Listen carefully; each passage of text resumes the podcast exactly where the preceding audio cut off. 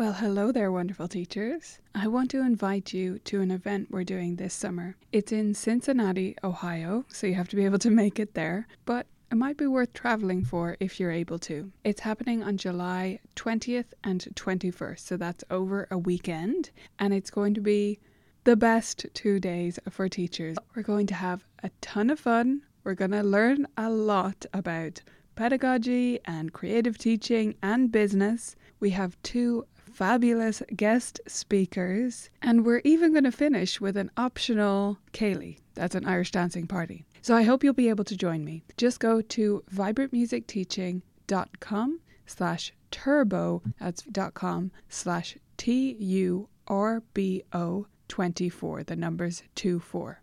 I hope you'll check it out, view all the details there, and I hope to see you in Cincinnati in July.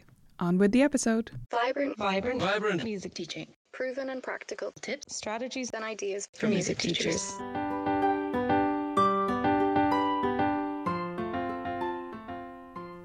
This is the Vibrant Music Teaching Podcast. I'm Nicola Cantan, and today we're going to be talking about the do's and don'ts of great group workshops.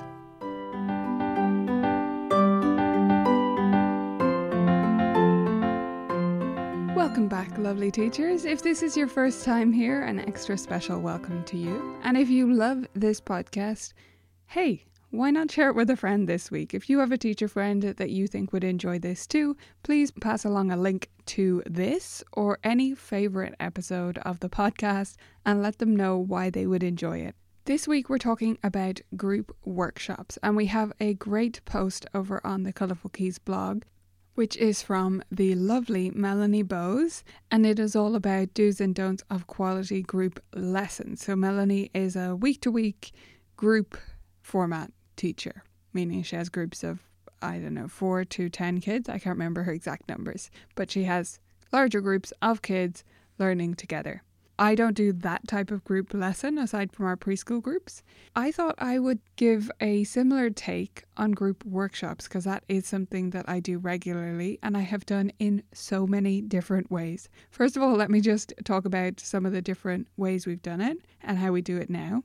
So, group workshops have almost always been included in the fees. I have done some special one off workshops in summer months, but generally it has been done as a bonus included in parents' fees at our studio. And I did say parents on purpose there, adult students don't attend the group workshops.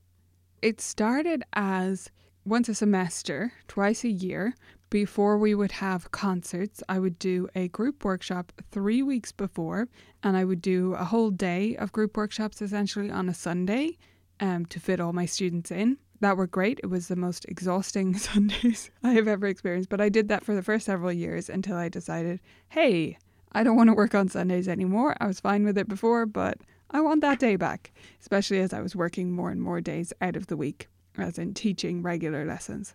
I switched it up and I moved to doing occasional group workshops on Saturdays afternoons, and then I mixed it up again I started making a regular slot in my schedule when I make the timetable. So when I timetable out all our students across me and two other teachers in the studio, sometimes three depending on the year, I book a slot with myself, one or two in the week, that will be for a group workshop.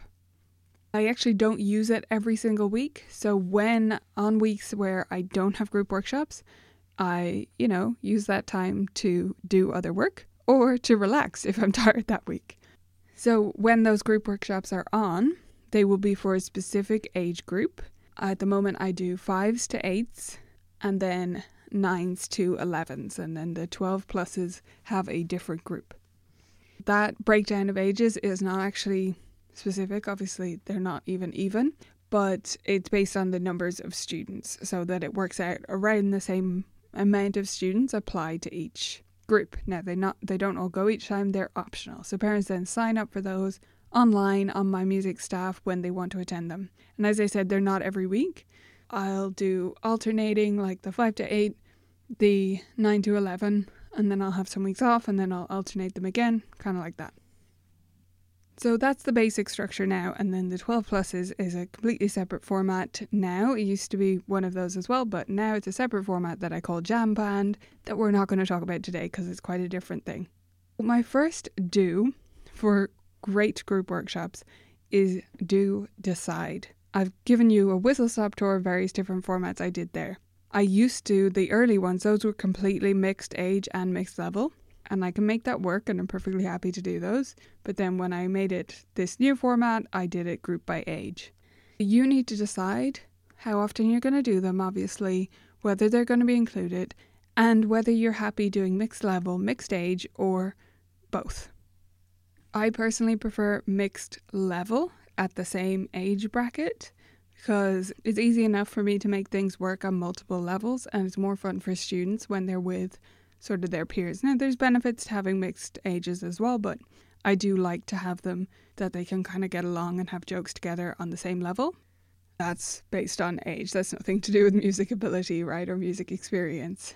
But the don't here is don't do something that you don't feel confident with, either for numbers. So if you're not confident that you can get a certain number of students, splitting it up by age or by level, don't do it that way.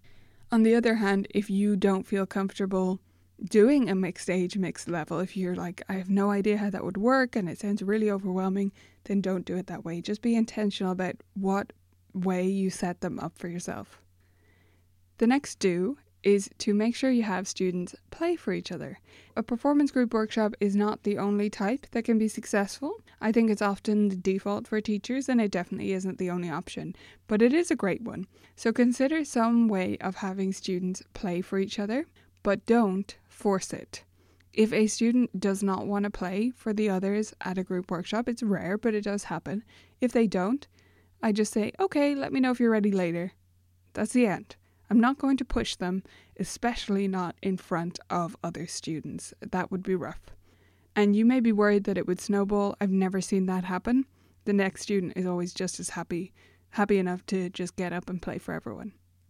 But having students play for each other is super valuable, so do include it at least sometimes in your group workshops. Related to that is the next do, which is to ask for feedback from students. So before any student plays, I make sure that the other students know that they're going to be asked about the performance when that student is finished. So before they start, before one student starts, I turn to all the others and say, Remember, I'm going to ask for one thing you like and one thing they could do better. So that's the absolute minimum. I may have more specifics in certain circumstances, like preparing for a concert or if we're focusing on a specific composer or something, but at a minimum, that's what I'm going to ask them to do and to listen for. And when that student finishes, I'm going to go around, just pick out two students at random. That's one for the thing they liked, and the other for the thing they didn't like or the performer could do better. Which brings me to the don't.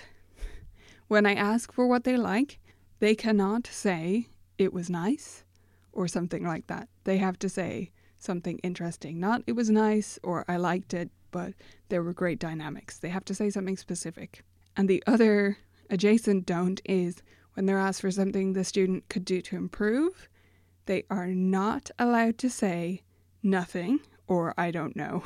they have to come up with something. So I help them with that. I give them examples, but they have to come up with something because, as I say all the time to them, there's no such thing as perfect. There's no way it was perfect. I can't play perfectly. Neither can you. Neither can that performer. So you need to come up with something they could do better. And it can be small, but it has to be true and it has to be something they could improve. The next do for your group workshops won't be a surprise. It is to do play games. Absolutely play games in these groups. It is so much fun. And yes, if I'm honest, it is more fun to play games in a group situation than in solo lessons. I still think playing games in solo lessons is also fun, but it goes to a new level when other students are involved. But the pitfall here, the don't, is that you can easily let the game become frustrating or boring for students if you're not careful in a group format. So when you're one on one, you can easily alter the pace. You can easily mix things up. You can make the game finish early if you need to, if the student is getting restless with the particular format. You can give them hints if they're finding it difficult. But with a group situation, you need to make sure that the if it's multi-level that the levels work out right and that it's not harder for one student than another or too easy for some of the students there. Always add some extra additional thing for them if it's going to be too easy. And don't let it become boring not just in the level of it but in the pacing. So when you have a really big group like I've had groups of around 10 kids okay and if you have like 10 playing one game you can also split them up and have them play two different games. I've done that as well.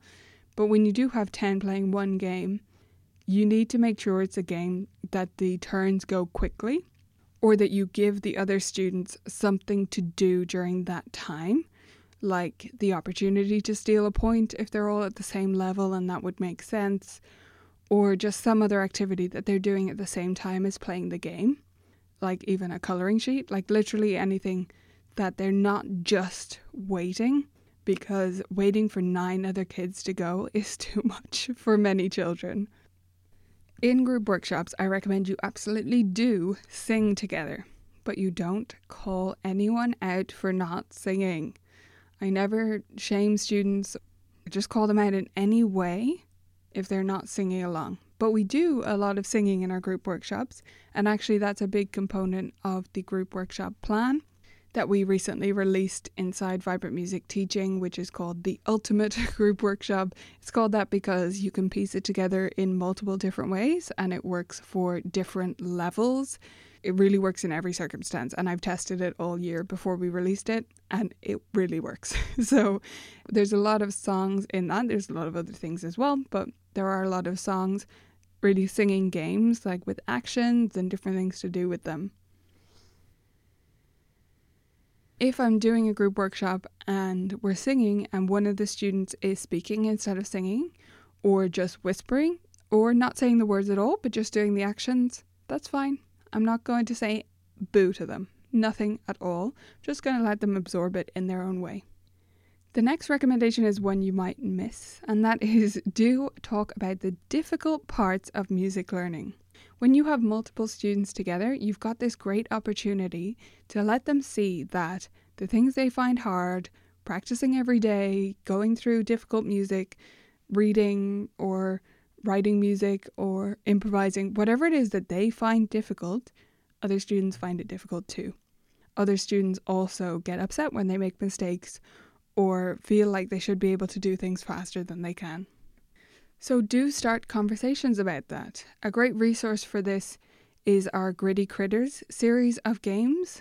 That's a great one for just drawing out conversations or a great series. There's eight different games, but they're all super for drawing out conversations, starting to talk about mistakes and challenges, the magic word yet, and all those different things. Well, we're perfectly fine with acknowledging that music learning is difficult sometimes and fun other times, we're never going to let any student shame another for not knowing something. That sounds extreme and it kind of sounds like something, well, obviously, but it can happen in subtler ways and it can be hard to know how to deal with it. So I think it's important to think about in advance. If a student says to another during a game, Oh my God, how could you not know that? That one is so easy. What are you going to say back to them? How are you going to stop that dead in its tracks? Because it's not right and it's not what the group experience is about. I don't like that kind of competition. It's not even competition, it's just shaming, honestly. And I never allow it to go any further than one start of a sentence in my studio. The final do, which probably has come across through all of this, is do have a plan and keep the pace moving. Don't think of group workshops as a time that you can just switch off or that you can just have the kids play for each other and then they all go home or have the kids play for each other, eat pizza, and all go home. I've no problem with any of those things, but I think you need to have a plan, outcomes that you want from that group, even if it is that every student comes away understanding that everyone makes mistakes. You have some kind of an outcome that is on your mind and helps you plan the lessons. Don't ever stress about following your plan perfectly to the letter, but do make it because that's going to make your whole group lesson experience, your group workshop experience, more intentional and beneficial for your students.